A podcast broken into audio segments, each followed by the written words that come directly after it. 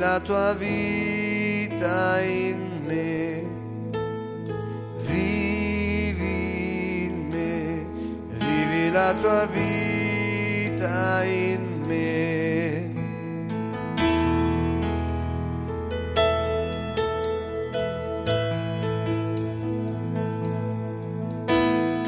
Vivi in me, vivi la tua vita in me.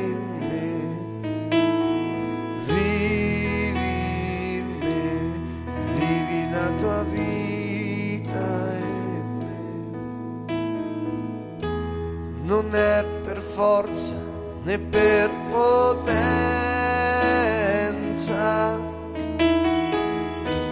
ma è per lo Spirito di Dio.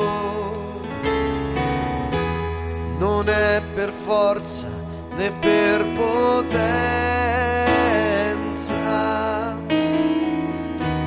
ma è per lo Spirito di Dio.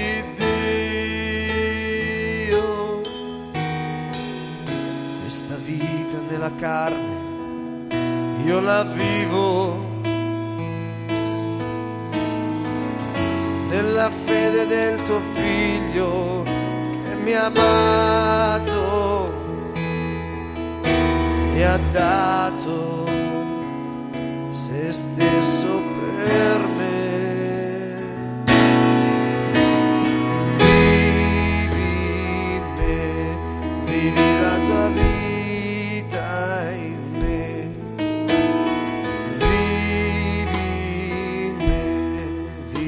la tua vita in me.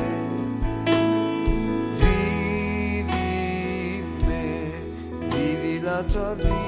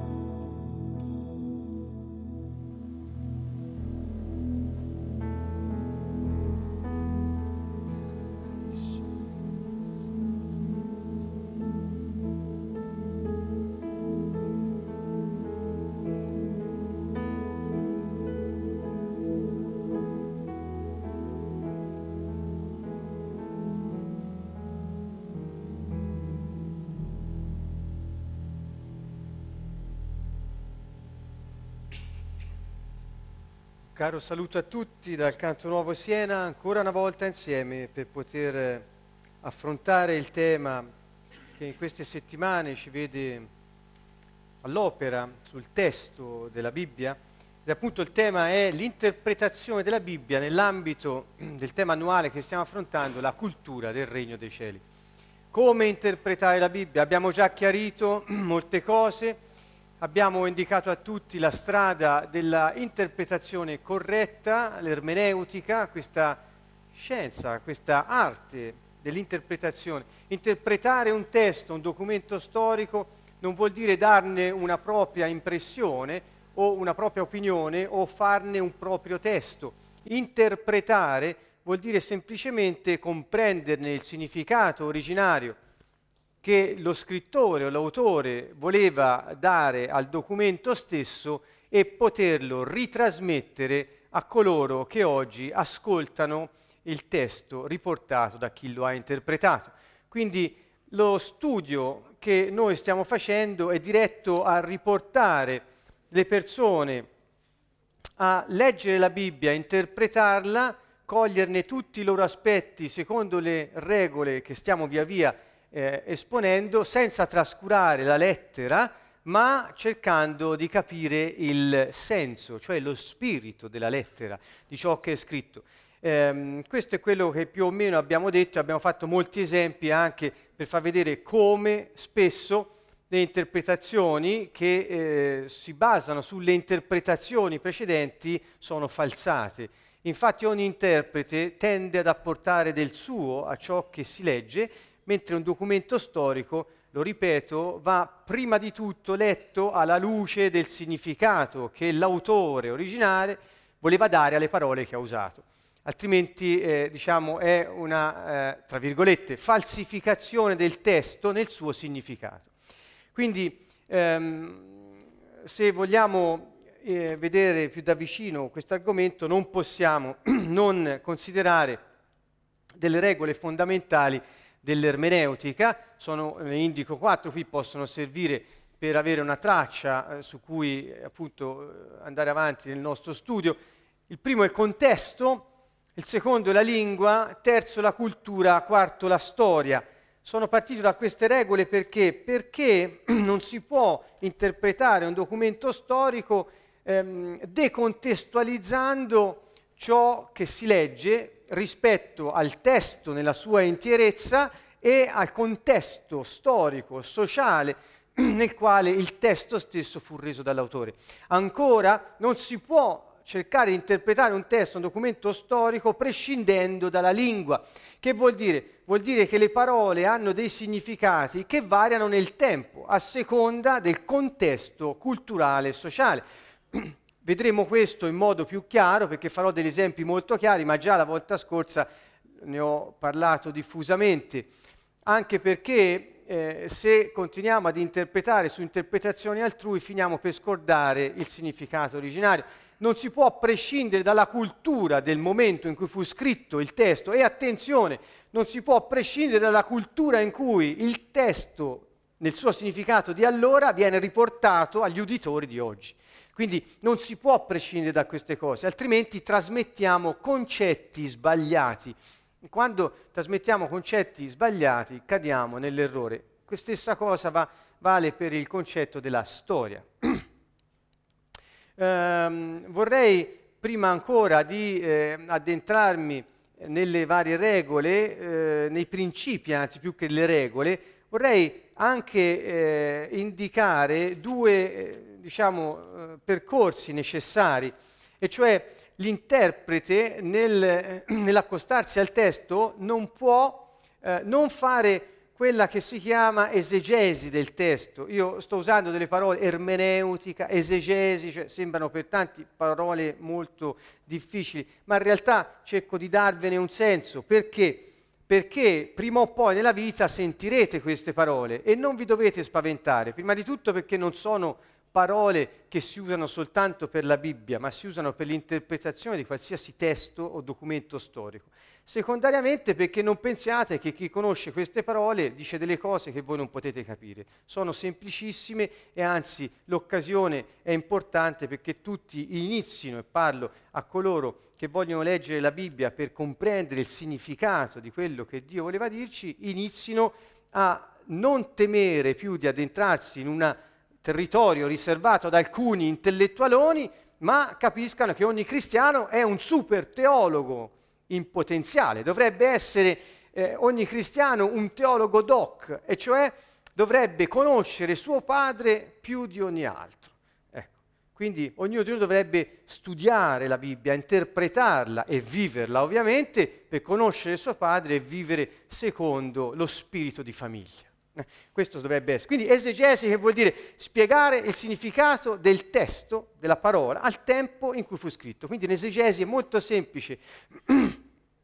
Faccio un esempio molto pratico. Romani 1.1 inizia con la parola io Paolo, servo del Signore. Questa è molto semplice. Il greco usa la parola doulos. Ora anche qui non vi spaventate questi testi interlineari greco, latino, italiano sono a disposizione di tutti, è molto facile, si legge doulos, questo sarà difficile leggerlo per chi non sa il greco, ma comunque sotto c'è scritto servo.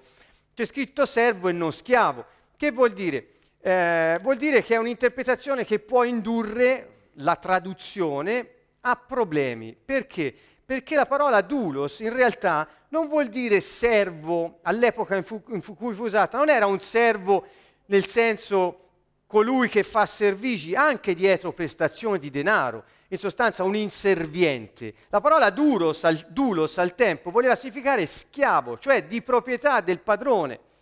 Quindi quando Paolo usa dulos non, so, non vuol dire colui che rende un servigio al, eh, al, al boss, eh? ma intendeva dire io appartengo al Signore che è il mio padrone e non posso non fare ciò che egli mi dice. Questo era il significato dietro quella parola. Quindi fare l'esegesi vuol dire andare a capire il significato eh, originario perché l'autore Paolo ha usato la parola dulos e non un'altra parola, che voleva mettere in evidenza questa sua assoluta dipendenza dal Signore ehm, parlando della sua persona mentre altri possono focalizzare sul rendere servizio anche per denaro. Quindi questo faccio, ho fatto un esempio per chiarire cosa può voler dire. Non solo dobbiamo fare esegesi, quindi un'interpretazione critica dei testi finalizzati alla comprensione del loro significato, ma anche ehm, dobbiamo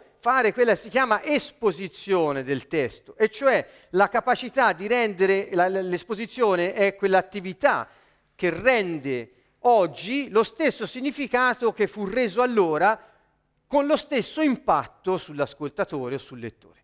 Quindi Esegesi e eh, esposizione sono i compiti dell'interprete, dell'ermeneuta che cerca di comprendere quello che ci ha detto il Signore con questa scrittura, che per molti è un libro molto enigmatico, certamente perché non interpretano la Bibbia, ma leggono quello che altri hanno interpretato secondo la loro opinione, molto distaccandosi dalle regole dell'ermeneutica. Per cui si finisce per costruire su ciò che altri hanno pensato e ci si allontana dal pensiero del Signore. Quindi questo è il primo. Quindi dobbiamo trovare il significato originale e eliminare ogni rischio di inquinamento attraverso la nostra personale interpretazione soggettiva, poiché l'interpretazione non dovrebbe essere soggettiva, ma esclusivamente oggettiva, per aversi una corretta esposizione. Uh, voglio, uh, farò un, anzi lo faccio ora, un un esempio molto importante che ci aiuta anche per entrare nell'ambito del contesto. Ma prima, prima guardate qui un passo, 2 Timoteo 2,15, quindi quando ci avviciniamo all'ermeneutica, che cosa dobbiamo fare? Cioè allo studio del testo per trovarne il significato, dobbiamo avere questo atteggiamento. Paolo si raccomanda a Timoteo, datti premura, eh, ci sono varie versioni in italiano, poi chissà in slovacco, ma comunque vuol dire non tanto sforzati, ma datti premura, vuol dire datti da fare, ehm, di presentare te stesso, ho tradotto letteralmente dal greco, quindi è una traduzione che a, a, a volte si potrebbe dire di presentarti, così è tradotto, no? Ma, eh, nelle varie versioni, ma io ho messo di presentare te stesso perché è un accento nella lingua greca sulla persona medesima che si presenta, quindi un accento sul fatto del soggetto che si presenta per cosa. Idoneo, guardate, altri traducono provato, eh, il significato di questa parola è capace, questa parola è dokimos in greco, vuol dire anche molte altre cose, eh, genuino, riconosciuto, approvato, gradito, eccellente, buono, piacevole, illustre, insigne, stimato, ma il senso che qui se ne dà e che è più attinente al contesto è idoneo, cioè eh, davanti a Dio. Quindi datti premura di presentare te stesso idoneo davanti a Dio, un operaio, come un operaio che non ha da arrossire, dispensando rettamente la parola della verità.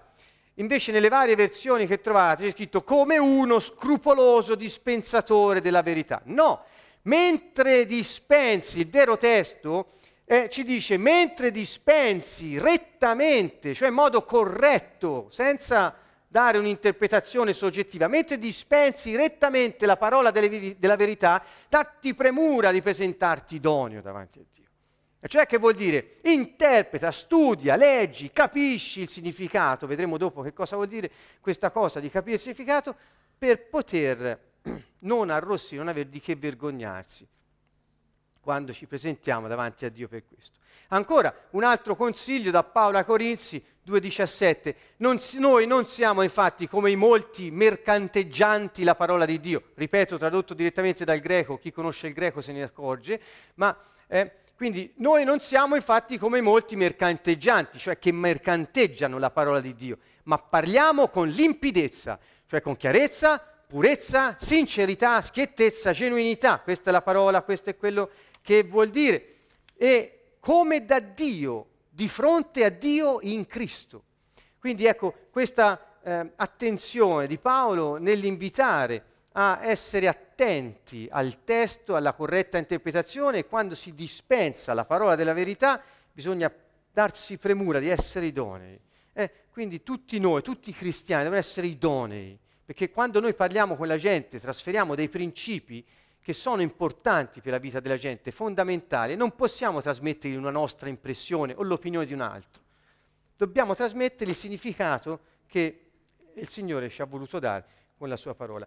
Il contesto è sicuramente nelle varie principi dell'ermeneutica, ho detto il primo ed è il più appunto eh, importante ora da affrontare.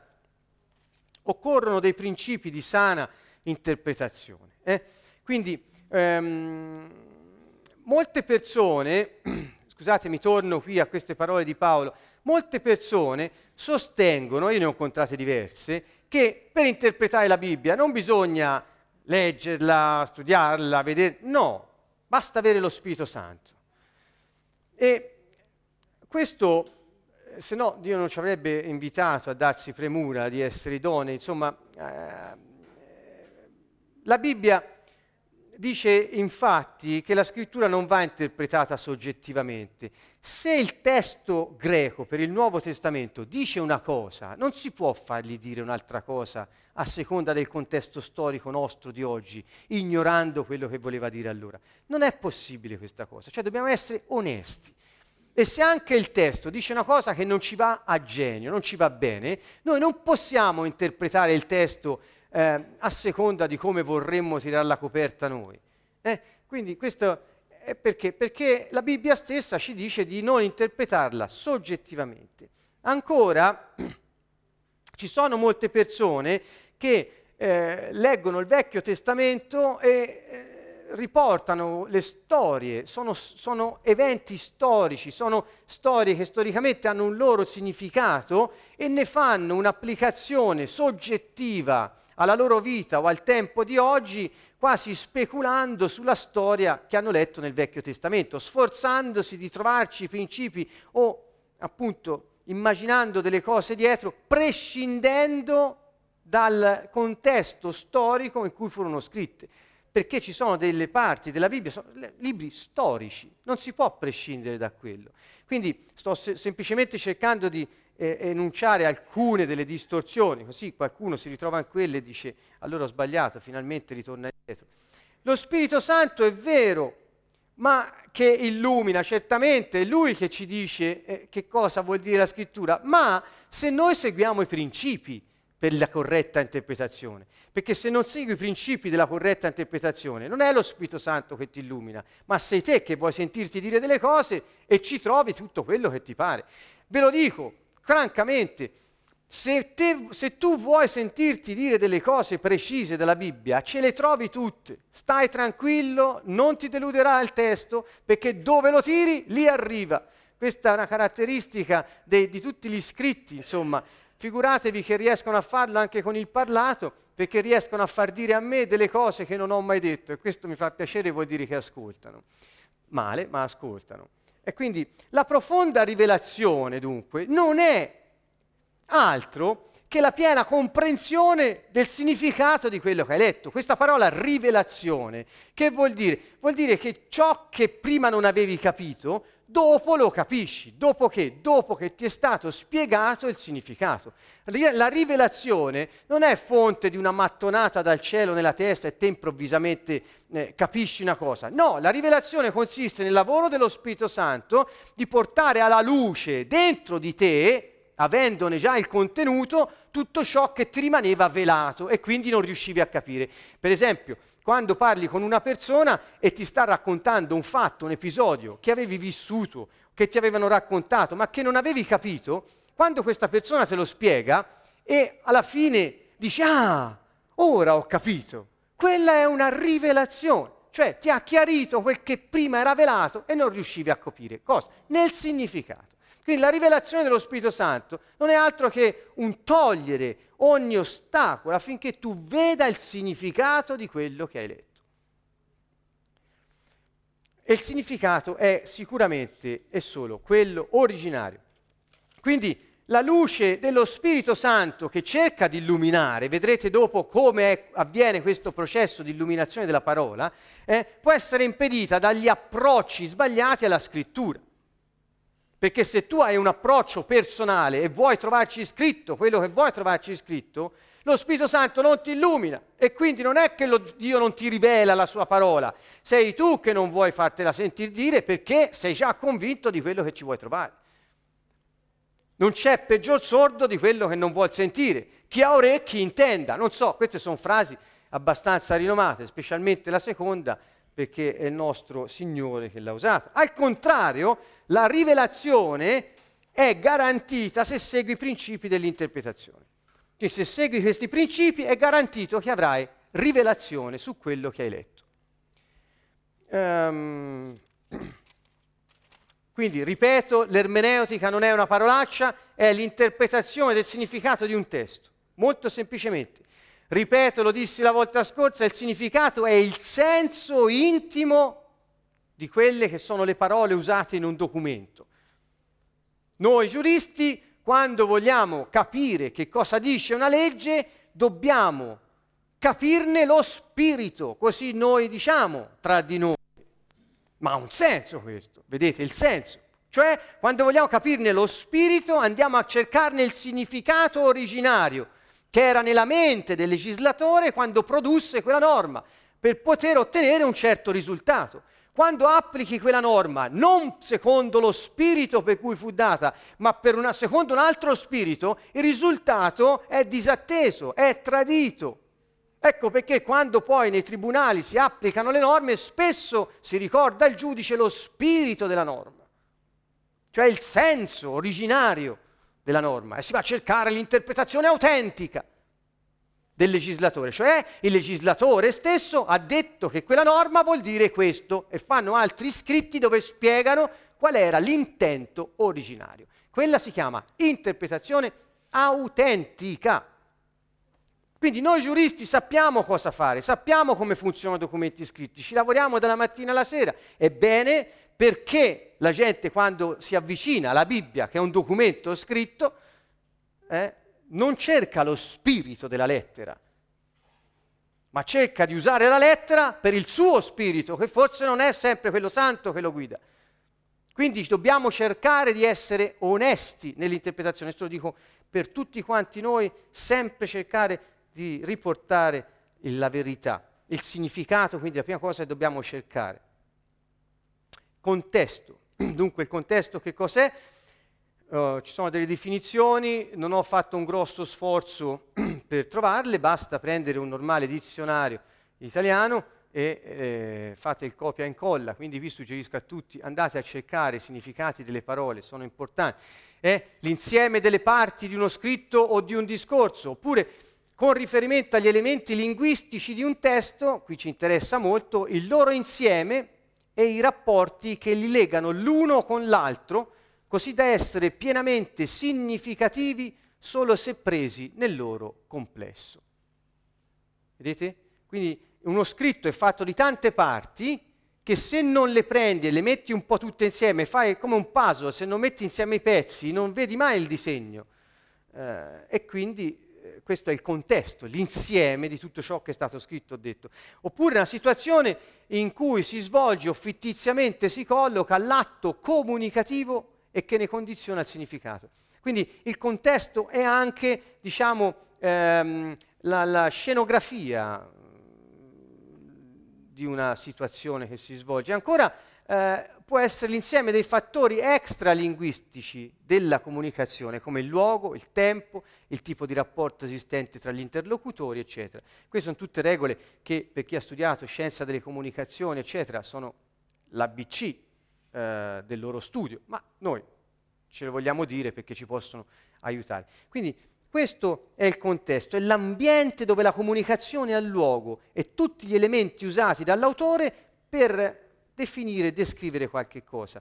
E mm, vogliamo appunto vedere meglio che eh, il contesto non può prescindere dalla situazione ambientale, sociale o psicologica delle persone coinvolte. E cioè dobbiamo sapere quando l'autore ha usato una parola qual era anche il contesto extralinguistico. Mi soffermo molto su questo. Prendo una parola eh, molto importante che ci aiuta a capire. Per esempio, quando a Gesù chiesero che cosa ne pensi del divorzio. Eh, ricorderete tutti questa eh, famosa eh, domanda fatta a Gesù Cristo e lui molto semplicemente invece di dire che cosa ne pensava del divorzio disse da principio Dio creò l'uomo e la donna. Quindi lui non rispose al divorzio come se il divorzio fosse il problema, ma rispose a quella che era la radice dell'effetto divorzio. Quindi gli disse il problema non è il divorzio, il problema è che la gente non fa dei matrimoni a meno che non sia l'uomo e la donna che Dio ha inteso creare e vivano nello spirito così come Dio ha previsto. Questo era il primo aspetto. Ma poi dice, non puoi dividere ciò che l'uomo non può separare ciò che Dio ha unito, a meno che non siamo nel caso di porneia. Ora sentite questa parola, non è molto difficile capirla per nessuno. Cito Matteo, qui è, è, è nel Vangelo Matteo dove Gesù fa questa affermazione dice non si può, il divorzio non è possibile a meno che non siamo in un caso di porneia.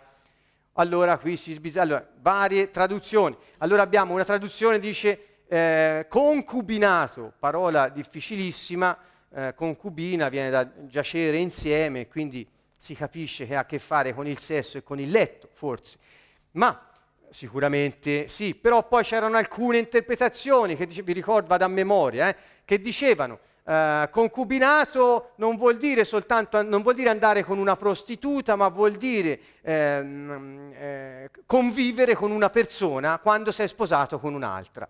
Cioè sono state tirate fuori da questa parola questi significati che eh, ora vediamo se ce l'hanno, insomma capite che cosa vuol dire, ma non oggi, al momento in cui quella parola porneia fu pronunciata e poi fu riportata altri traducono fornicazione. Ora, la parola fornicazione ehm, è altrettanto misteriosa per la maggior parte della, delle persone normali. Eh, fornicare vuol dire eh, utilizzare il corpo per atti sessuali quando non si è sposati e con persone non sposate. In generale è l'atto lussurioso dell'uso del corpo al di fuori del matrimonio, non essendo sposati. Um, quindi eh, quindi questo che voleva dire? Se la interpreti come concubinato, convivenza con qualcuno, essendo sposata ad un altro, praticamente Gesù avrebbe detto che solo in questo caso il divorzio è possibile. Se invece avesse detto fornicazione, ogni volta che c'è un uso illecito dal punto di vista sessuale del corpo, sposate o no, qui perde ogni limite, ogni significato, equivale ad atto sessuale eh, guidato dalla lussuria, ogni volta che uno eh, usa il suo corpo illecitamente nel, nel, nel, nel matrimonio, sarebbe giusta causa per un divorzio, secondo Gesù. Quindi capite che differenza ci può essere dall'interpretazione di una parolina, una sola. Ora, capite cosa vuol dire porneia? Da porneia viene, per esempio, per noi la parola pornografia, pornografia e quindi ha a che fare con la eh, lussuria, sicuramente con il sesso.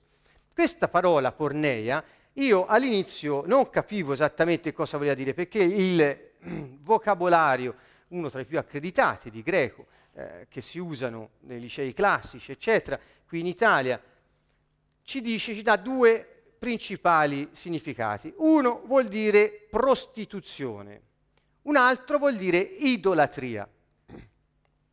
Quindi, se intendi prostituzione non è più la convivenza con un'altra persona, ma occorre che il tuo coniuge sia andato a prostituirsi con qualcuno, quindi vendere il corpo per denaro affinché tu possa scioglierti dal matrimonio.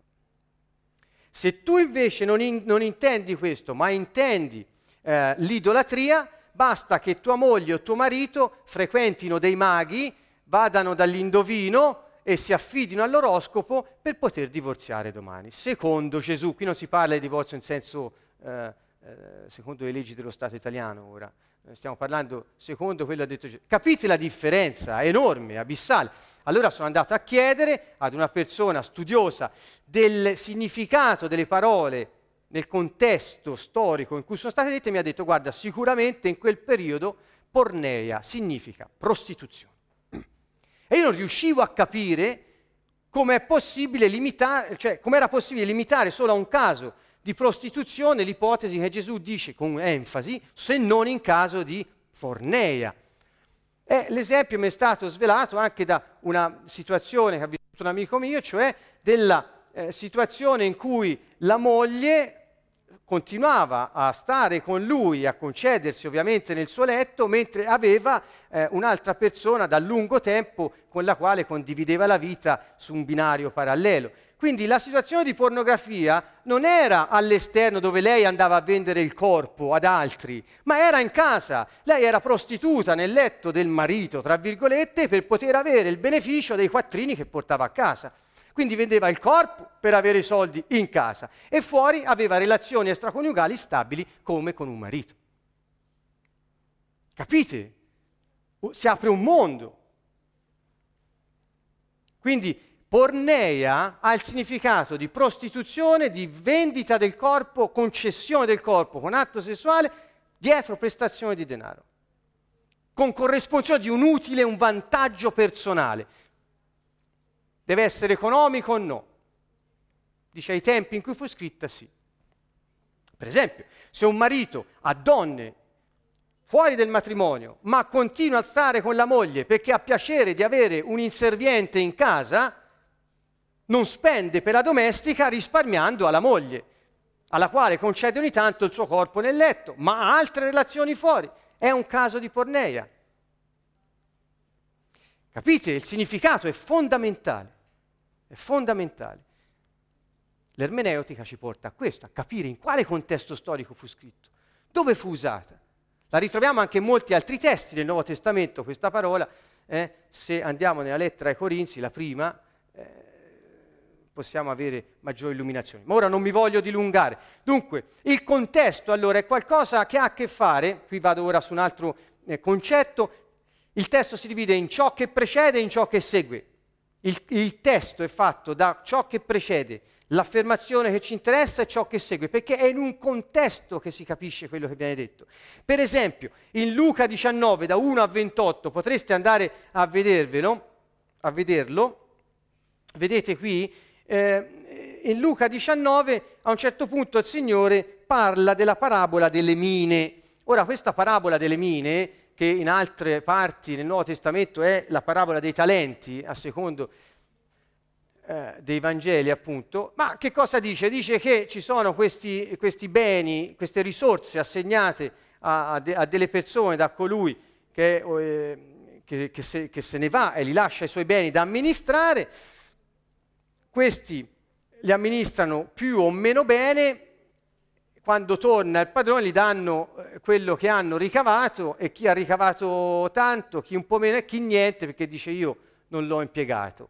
Perché, e sappiamo la parabola quello che dice, ma il punto non è questo. Quindi Gesù dà un chiarimento su questo e dice quando le risorse che hai in mano non le usi se, per poter rendere al proprietario che te l'ha data in amministrazione, secondo un criterio di vantaggio per il proprietario stesso, ti viene tolto anche quello che ti era stato dato, perché sei un amministratore incapace. In sostanza è una parabola che parla di sana e corretta amministrazione delle risorse. Ma che vuol dire dunque impiegare le mine, cioè i soldi, il denaro, le risorse, qualsiasi cosa ti viene dato? Che vuol dire? Si vede dal contesto. Cari amici, Poco prima di questa parabola c'è il racconto di Gesù che, arrivato a Gerico, vede un tale su un albero. La folla lo circonda, tutti sono curiosi come al solito, a volte è successo anche a noi di andare nei posti tutti curiosi, dopo però eh, non, non, sempre funziona in questo modo. Ma insomma, arriva a Gerico con, quest- con questa folla e vede Zaccheo su un albero e gli dice Zaccheo vieni stasera, voglio venire a casa tua a mangiare. Quindi inizia lì l'episodio e va a casa di Zaccheo, entra in quella casa e qualcosa succede a quest'uomo perché Zaccheo dice guarda maestro, io ho capito. Lui ha capito qualcosa. Cosa si sono detti non si sa, ma lui ha capito. Va da Gesù e gli dice io ora restituisco quattro volte tanto a quelli che ho rubato, a quelli a cui ho rubato e do metà dei miei averi ai poveri. Quindi parla a lui che si stava curando del riequilibrio della giustizia e della redistribuzione delle risorse sul, sul, sul, sul pianeta e gli dice io oggi ristabilisco per quanto sta a me l'equilibrio, dando via quello che ho nella misura in cui è previsto dalla tua giustizia. Quindi quando noi siamo chiamati a capire cos'è la parabola delle mine, non possiamo prescindere da questo. Qual è il principio di amministrazione? Riequilibria lo squilibrio che hai causato accumulando denaro a danno degli altri. Quindi avere prodotto degli interessi, aver prodotto un beneficio per il, per, per, con queste mine a disposizione non consiste nell'accumulare soldi, ma consiste nel darli via e rimetterli in circolo perché la gente che non ha abbia, che tutti cominciano ad avere il benessere che il Signore ha previsto. Per molti, leggendola nel contesto, assume un significato completamente diverso. Cari amici, non vuol dire accumulare quattrini, essere stati bravi nell'amministrare, ma vuol dire nel dare via e rimettere nel flusso del benessere comune ciò che hai accumulato a danno degli altri.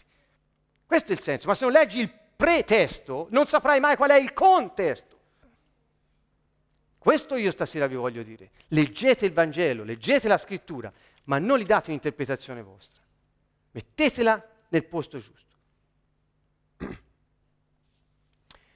Il contesto eh, appunto è così determinante perché altrimenti fai cose che Dio non ha mai chiesto di fare o eh, impone ad altri pesi o giochi che Dio non ha mai detto di imporre. Ho parlato del divorzio in caso di porneia in bocca a Gesù Cristo. Eliminare questo inciso di Gesù, trascurarlo completamente, vuol dire dettare un comportamento e limitare la vita delle altre persone secondo un'interpretazione che prescinde dal testo scritto. Io qui non sto dicendo altro di quello che ho detto. Il testo scritto è la partenza, va contestualizzato e va interpretato secondo le regole ermeneutiche. Dopo lo Spirito Santo ti illumina su quella che è la rivelazione del significato. Ci sono religioni costruite su errori di questo genere, che hanno preso le cose fuori dal contesto, le hanno nascoste da quel contesto. Culti che sono venuti fuori dall'abuso di una parola. Quindi la gente fraintende, la gente prende un verso della Bibbia, apre la Bibbia e dice su cosa predicherò stasera? Ecco, gli cadono gli occhi su un versetto, chiude la Bibbia e inizia a predicare. Ma non si può, ci vuole il contesto, ci vuole capire, bisogna spiegare alle persone. Pure la gente lo fa così. Prende un versetto e parla due ore su un versetto, decontestualizzandolo completamente. Oppure c'è della gente che dice vediamo cosa mi dice di fare il Signore. Io ho visto persone che non sanno se comprare una casa o no, dico vediamo cosa mi dice il Signore. Apre la Bibbia, casca all'occhio su un, su un versetto e dice ah mi ha detto questo. Eh, completamente utilizzando questa roba tipo una lotteria a secondo di quella pagina dove gli si apre la Bibbia. Insomma, non dobbiamo abusare della parola, non dobbiamo abusare della scrittura. E se non contestualizzi finisci per avere naturalmente il tuo testo e questo porta poco lontano. Per esempio, um, le lettere di Paolo non hanno lo scopo di dare e spiegare la buona notizia del regno dei cieli le lettere di Paolo hanno lo scopo preciso di risolvere alcuni specifici problemi che si avevano nelle diverse chiese locali. Venivano fuori dei problemi a Efeso, a Corinto, a, a, a Filippi, eccetera, e lui, e lui scriveva delle lettere in risposta ai problemi di quella chiesa locale. Ma le lettere di Paolo non, non, annunciano e spiegano il Vangelo del regno dei cieli, la buona notizia del regno dei cieli, perché Paolo predicava la buona notizia del regno dei cieli, la, la diceva a tutti. Leggete il libro degli Atti, è dappertutto che lui predicava il regno dei cieli. Ma quando scriveva delle chiese, perché avevano problemi di lussuria, avevano problemi di abuso, avevano problemi di incesto, avevano problemi di morale domestica, allora lui a, a, indirizzava quelle chiese delle soluzioni con degli insegnamenti applicabili al caso particolare, al contesto sociale dove erano dirette affinché fossero messe in pratica per rimettere le cose nel giusto posto. Quindi oggi, se il tuo caso non è quello, per, non puoi riapplicare la lettera di Paolo come una dottrina per te oggi devi applicarla se quel caso tuo è uguale a quello. Per esempio, se sei stato un amico carissimo che si è trovato nella situazione di 1 Corinzi 7, dove cioè eh, eh, prima diciamo non credente e sposato una non credente, poi eh, lui si è convertito e la moglie è rimasta non credente. Allora 1 Corinzi 7 dice se il fratello, quindi già convertito, ha la moglie non credente, eh, no, e la moglie consente che lui continui a praticare la sua fede, non se ne vada, non la deve lasciare per il bene dei figli, se no che esempio hanno i figli? Ma se la moglie non credente se ne vuole andare, se ne vada pure, non sei legato a nessuno. Quindi questa parola, se non sei in quella situazione, non la devi applicare o ci devi fare un'altra specie di dottrina o qualsiasi altra cosa che poi imponga situazioni o ne crei altre che non esistono in quel contesto. Uh, chiaramente a Corinto cosa era successo? Era successo che erano pagani, arriva Paolo, scoppia la febbre del Signore e cominciano a convertirsi. Quindi nelle famiglie c'era chi si convertiva e chi no. Allora capite, qui gli scrivono, oh, che si deve fare qui? Qui sta scoppiando eh, di tutto il caso. Eh, e allora lui risponde dando la soluzione di comportamento. Quindi se noi abbiamo in mente questo, sappiamo come ben prendere eh, queste cose. Um, quindi la dottrina ha a che fare con il comportamento, certamente, ma se studi solo le lettere di Paolo, io conosco persone che studiano solo le lettere di Paolo, e finisce che ha una forte componente dottrinale, ma non sa niente del regno dei cieli. E quindi che ci fai? Comincia a dettare comportamenti a tutti, prescindendo dalla situazione oggettiva nella quale si trovano. Per esempio, ripeto, nella lettera ai Corinzi qual era? La, la, la, parola stessa Corinto viene da corrotto, cioè c'era un problema di corruzione, qui c'era li, li, eh, l'adorazione del, del, del, del, sesso. E quindi lui ha dettato molte regole che riguardano l'aspetto sessuale delle persone anche nel matrimonio, cioè ha dettato perché? Perché c'era questo problema. Per esempio, in alcune parti ha parlato di coprirsi la testa, in altre parti ha, parlato, ha detto che le donne tacciano. Se non si sa il contesto nel quale que- avvenivano le riunioni di questa gente, come si fa a capire quel che diceva? Ha parlato di tagliarsi i capelli. Perché? Perché prima a Corinto i maschi che erano i prostituti intorno ai templi a disposizione di chi voleva adorare il suo Dio consumando l'atto sessuale sull'altare dentro il Tempio, questo facevano a Corinto, c'era gente a disposizione fuori e te lo prendevi come se prendessi a nolo una persona, a noleggio, una prostituta, un prostituto, andavi dentro il Tempio, consumavi e questo voleva dire aver officiato il sacrificio per il tuo Dio. E quindi c'erano gli uomini e le donne. Gli uomini per farsi riconoscere, quelli che erano a disposizione, avevano capelli lunghi, le donne l'avevano corti. Al contrario, questi si convertono e vanno poi a far parte della chiesa di Corinto. E Paolo dice, fermi tutti, qui dobbiamo... Eh, allora, chi ha capelli lunghi se li tagli. Gli uomini si taglino i capelli, le donne invece se li lasciano lunghi. E da qui ci hanno fatto dottrine di tutti i tipi, per cui, capite? dottrine, religione, ma non c'entra niente, era un'esigenza pratica, sociale, di, di, di, di Vabbè, Andiamo avanti. Quindi quando contestualizzi certamente eviti gli errori e non dai alle parole il significato che non hanno. Quindi spesso una parola ha un significato in relazione a quello che è stato detto prima. Anche noi stessi facciamo eh, questo. Ora, un altro principio, il secondo, che riguarda il contesto è questo qui, e cioè come si può trarre profitto dal contesto. Eh, occorre averne il contenuto. Ascoltate bene, come si fa a trarre profitto da quello che c'è scritto qui? deve averne il contenuto. Non basta avere uno, un esame generale del contesto, un'idea del contesto, occorre avere il contenuto del contesto. Quindi il primo passo che dobbiamo fare tutti è leggere la Bibbia. C'è gente che si mette a impararla a memoria, li conosco. Impara a memoria questo versetto al giorno, devi imparare a memoria, bah bah bah ma prima di tutto devi leggere la Bibbia, perché leggendo la Bibbia leggi ciò che c'è scritto e il contenuto lo incameri nella tua memoria, anche perché ci sono delle storie, le lettere sono lettere che vanno lette dall'inizio alla fine, ci sono situazioni in cui non puoi prendere dei pezzi e basta. Leggi la Bibbia, leggi la Bibbia. Questa è la cosa più importante che puoi fare per poterla poi capire. Quindi una buona notizia è che non devi metterti a imparare a memoria, una buona notizia è che non devi aver capito la Bibbia prima di leggerla, perché la gente dice ma se io leggo la Bibbia non la capisco. Allora vogliono prima capirla e poi leggerla. Certamente che non arriveranno mai a capirla, perché la capisci solo se l'hai letta e dopo lo Spirito Santo te la spiega se hai seguito i principi di ermeneutica nel cercarne il significato. Dunque, che cosa vuol dire? Che cosa vuol dire? Guardate qui, lo Spirito Santo e l'illuminazione.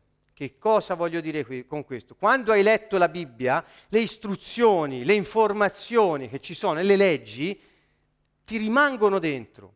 Quando hai queste informazioni dentro di te, lo Spirito Santo te le richiama alla memoria e in base alle informazioni che hai immagazzinato de- nella tua memoria ti riporta a mettere insieme le cose che hai letto. Come fai a mettere insieme delle cose che sono nel, in un Vangelo, poi in una lettera e sono anche in un libro del Vecchio Testamento? Perché Dio non cambia mai idea, Dio è persistente nelle sue cose. Quando studi i concetti dovresti andare a cercarli in tutti i libri della Bibbia, perché Dio è persistente nelle sue cose, non cambia idea. Come fai a mettere insieme le cose per poter dire poi, ah, ora ho capito? Devi averla letta prima. Quindi è una cosa veramente banale. Guardate poi qual è il lavoro dello Spirito Santo. Giovanni, eh, Gesù ce lo dice in Giovanni molto chiaramente, molte cose disse Gesù ancora da dirvi, ma per il momento non siete capaci di portarne il peso. Quando però verrà lo Spirito Santo, di verità, lo Spirito di verità, egli vi guiderà alla verità tutta intera.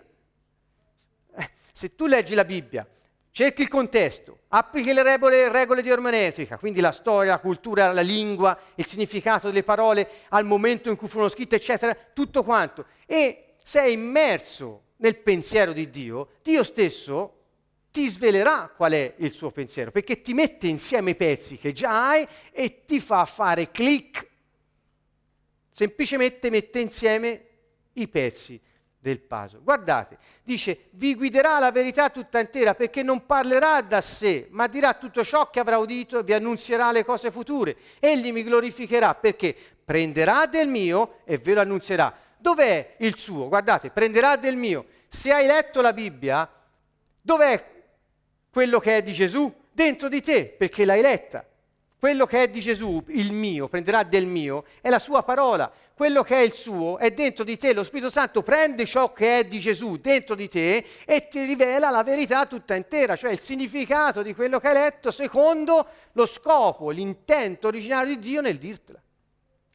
Questo è quello che fa, non c'è niente di, di, di, di tutti i cristiani devono fare questo, tutti quanti devono capire il senso originario delle, delle, cose che ha detto il Signore. Ancora eh, in Giovanni eh, 14, 26, il consolatore, lo Spirito Santo, dice Gesù, che il Padre manderà nel mio nome, egli vi insegnerà ogni cosa e vi ricorderà tutto ciò che io vi ho detto. Cioè che fa questa attività, trovi un concetto cerca lo stesso concetto in passi paralleli nella Bibbia in vari libri, poi metti insieme tutte le cose leggendo la Bibbia e anche materiale extra biblico.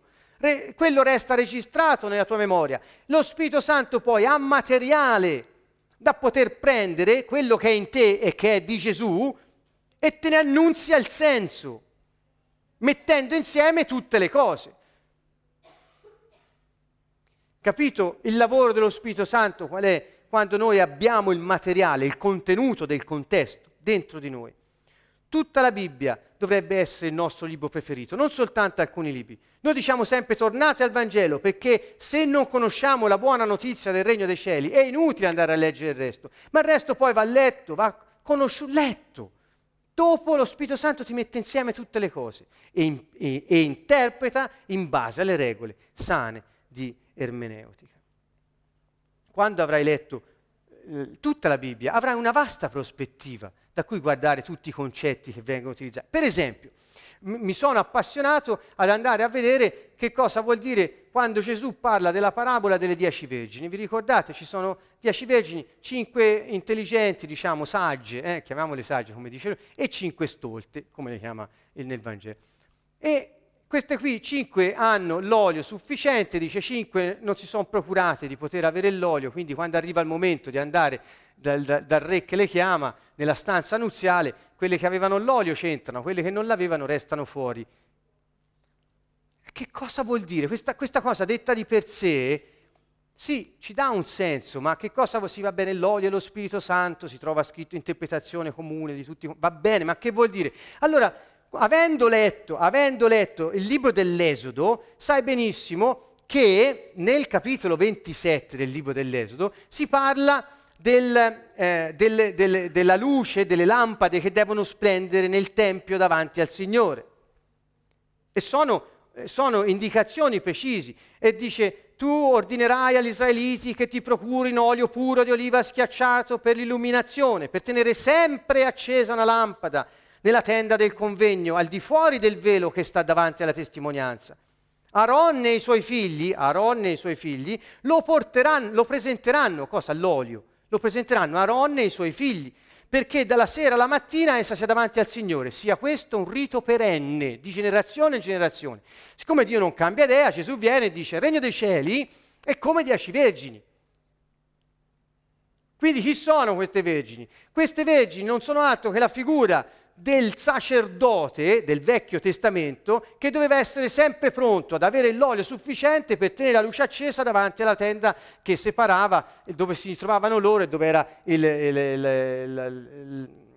il, il santo dei santi. Quindi lì la luce doveva essere perenne.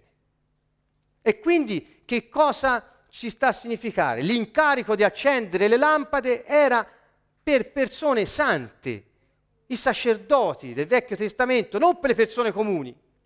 Secondo l'intera Bibbia, il sacerdote era chi è, diciamo, posseduto da Dio, chi vive completamente per Dio. Ecco, questo è il senso.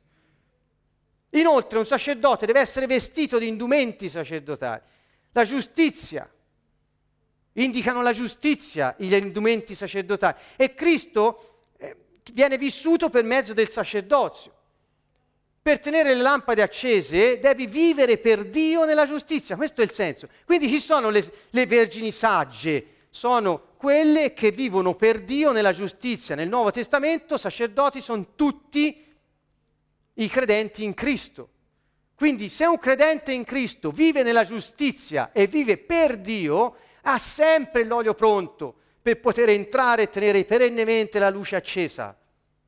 Ma se ti pensi che ti basti aver creduto in Gesù Cristo per non preoccuparti di vivere nella giustizia, come fanno molti cristiani oggi, solo perché si dicono cristiani, vivono come li pare al di fuori della giustizia di Dio, la stanza nuziale non è per loro. Ecco perché dice il regno dei cieli è come. Perché non puoi dirti credo ma vivo come voglio. Non puoi dirmi, dice Gesù, Signore, Signore, ma non fai quello che dico. La parabola dei dieci vergini non è altro che questo. Non puoi cercare eh, eh, il mio regno ma non la mia giustizia, è impossibile. Ecco che cosa ci sta a significare. Ma per esempio, metti insieme Matteo 25 ed Esodo 27. Se, no, se non l'hai letto non sai nemmeno che c'è. Eh? E così ancora, devi conoscere qual è il contesto. Scusate, ho tre minuti soltanto, poi finisco. Devi conoscere qual è il contesto. Per esempio, potremmo rileggere anche l'episodio delle nozze di Cana in un modo contestualizzato al momento storico, a quella che era la cultura del tempo. Quando c'erano matrimoni, i matrimoni duravano giorni, giorni e giorni.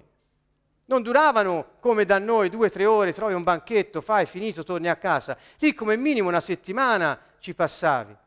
E quindi il fatto che poi chi aveva dato la festa non avesse il vino per i commensali era un, una, una, cosa molto sgradevole. E era lungo. E quindi si capisce anche il gesto del Signore di, di, di, venire in soccorso, in aiuto a questa persona perché magari era rimasta senza il vino. Sto dando una lettura forse semplicistica per molti di voi, però il, il momento, il contesto era questo. Un matrimonio dove finisce il vino e ci sono tutti i commensali che per giorni devono stare lì e non hai più niente da dargli.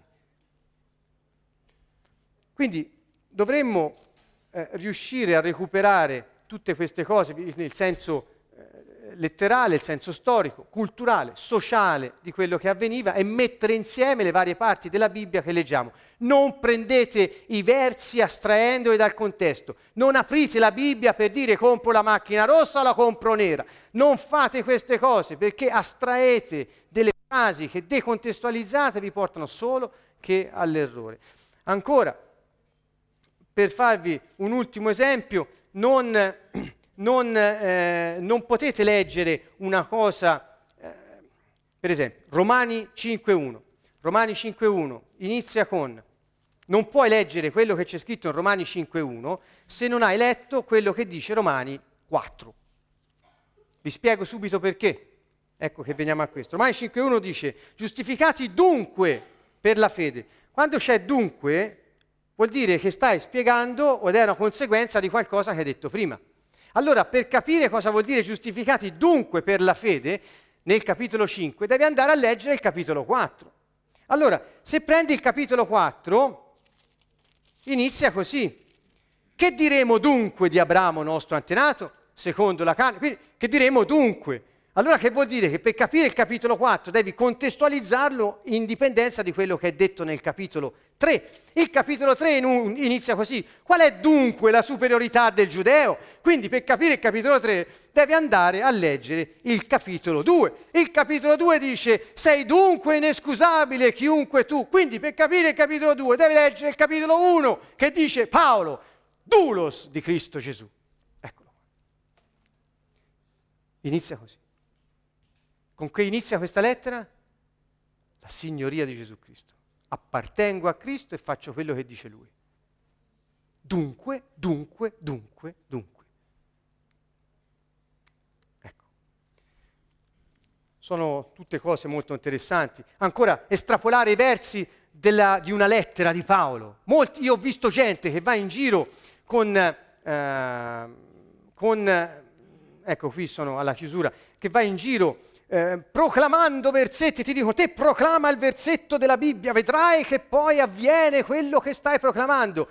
A me francamente è sempre sembrata una cosa quasi eh, scaramantica o di superstizione, non lo volevo mai dire, ma lo dico, perché insomma non si può andare in giro proclamando così i versetti, perché? Vi, vi do subito un esempio. Vi do subito un esempio. Se prendete la lettera ai Filippesi, ho conosciuto persone che vanno in giro proclamando nei loro problemi, comunque siano, il mio Dio a sua volta colmerà ogni vostro bisogno secondo la sua ricchezza con magnificenza in Cristo Gesù. Il mio Dio a sua volta colmerà, eccetera. Reclama, reclama che il tuo Dio ricolmi ogni tua mancanza. Il tuo Dio colmerà ogni tua mancanza. Reclamalo. E questo reclama, reclama, reclama.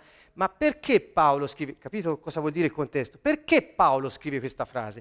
Perché la lettera ai Filippesi è scritta ad una chiesa locale che nel bisogno di Paolo e di chiese più povere aveva fatto collette, aveva dato del suo per sovvenire in aiuto altri fratelli che non avevano di che campare. E quindi, e quindi per esempio, verso 16 dice: Anche a Tessalonica mi avete inviato per due volte il necessario. Tutta la lettera è piena di. Che vuol dire? Vuol dire che siccome hai dato, il tuo Dio provvederà ad ogni tuo bisogno. Non puoi reclamare che il tuo Dio provvede al tuo bisogno se non dai i quattrini che tieni in tasca accumulandoli. Questo è il principio. Se non contestualizzi, che fai? Rischi di andare in giro a parlare all'aria. E come vivi poi? Vivi come ti pare. Questo, questo è, ecco, chiudo con questo, scusate se mi accaloro un po', ma è, è veramente, siccome l'ho visto fare, so che lo fanno, non si può fare questa cosa qui. il principio, il senso, il significato. Questo dobbiamo ricercare. Quindi iniziamo a dare, iniziamo a muovere le risorse, amministreremo i beni del padrone, il Signore. Quando ce ne verrà chiesto il conto sapremo che avremo, siamo stati fedeli nel poco, ci verrà data autorità su molto e se abbiamo avuto molto avremo molto ancora di più per poter dare ancora di più e muovere le risorse. È il principio del Commonwealth che usano anche sulla terra. Possibile che i cristiani dormono ancora. E invece che fanno? Tengono i quattrini in tasca e vanno in giro a parlare all'aria. Tanto Dio colmerà ogni mio bisogno. Cerchiamo di vivere nella giustizia, non facciamo come le dieci vergini stolte, che pensavano di essere giustificate per i paramenti sacerdotali che avevano addosso. Ma cerchiamo di vivere da santi, perché siamo santi, perché colui che è santo vive dentro di noi. Dunque, chiudiamo questo incontro, questa sessione stasera. Eh, rileggete dunque la Bibbia, leggetela tutta, dal principio alla fine, leggetela più volte, leggete la Bibbia, leggetela come storia. E poi interpretatela secondo sani principi, mai scordando il contesto, la lingua, la cultura e la storia. Usate anche materiale extra biblico, leggete tutto quello che potete che abbia sani principi. Tutto concorre.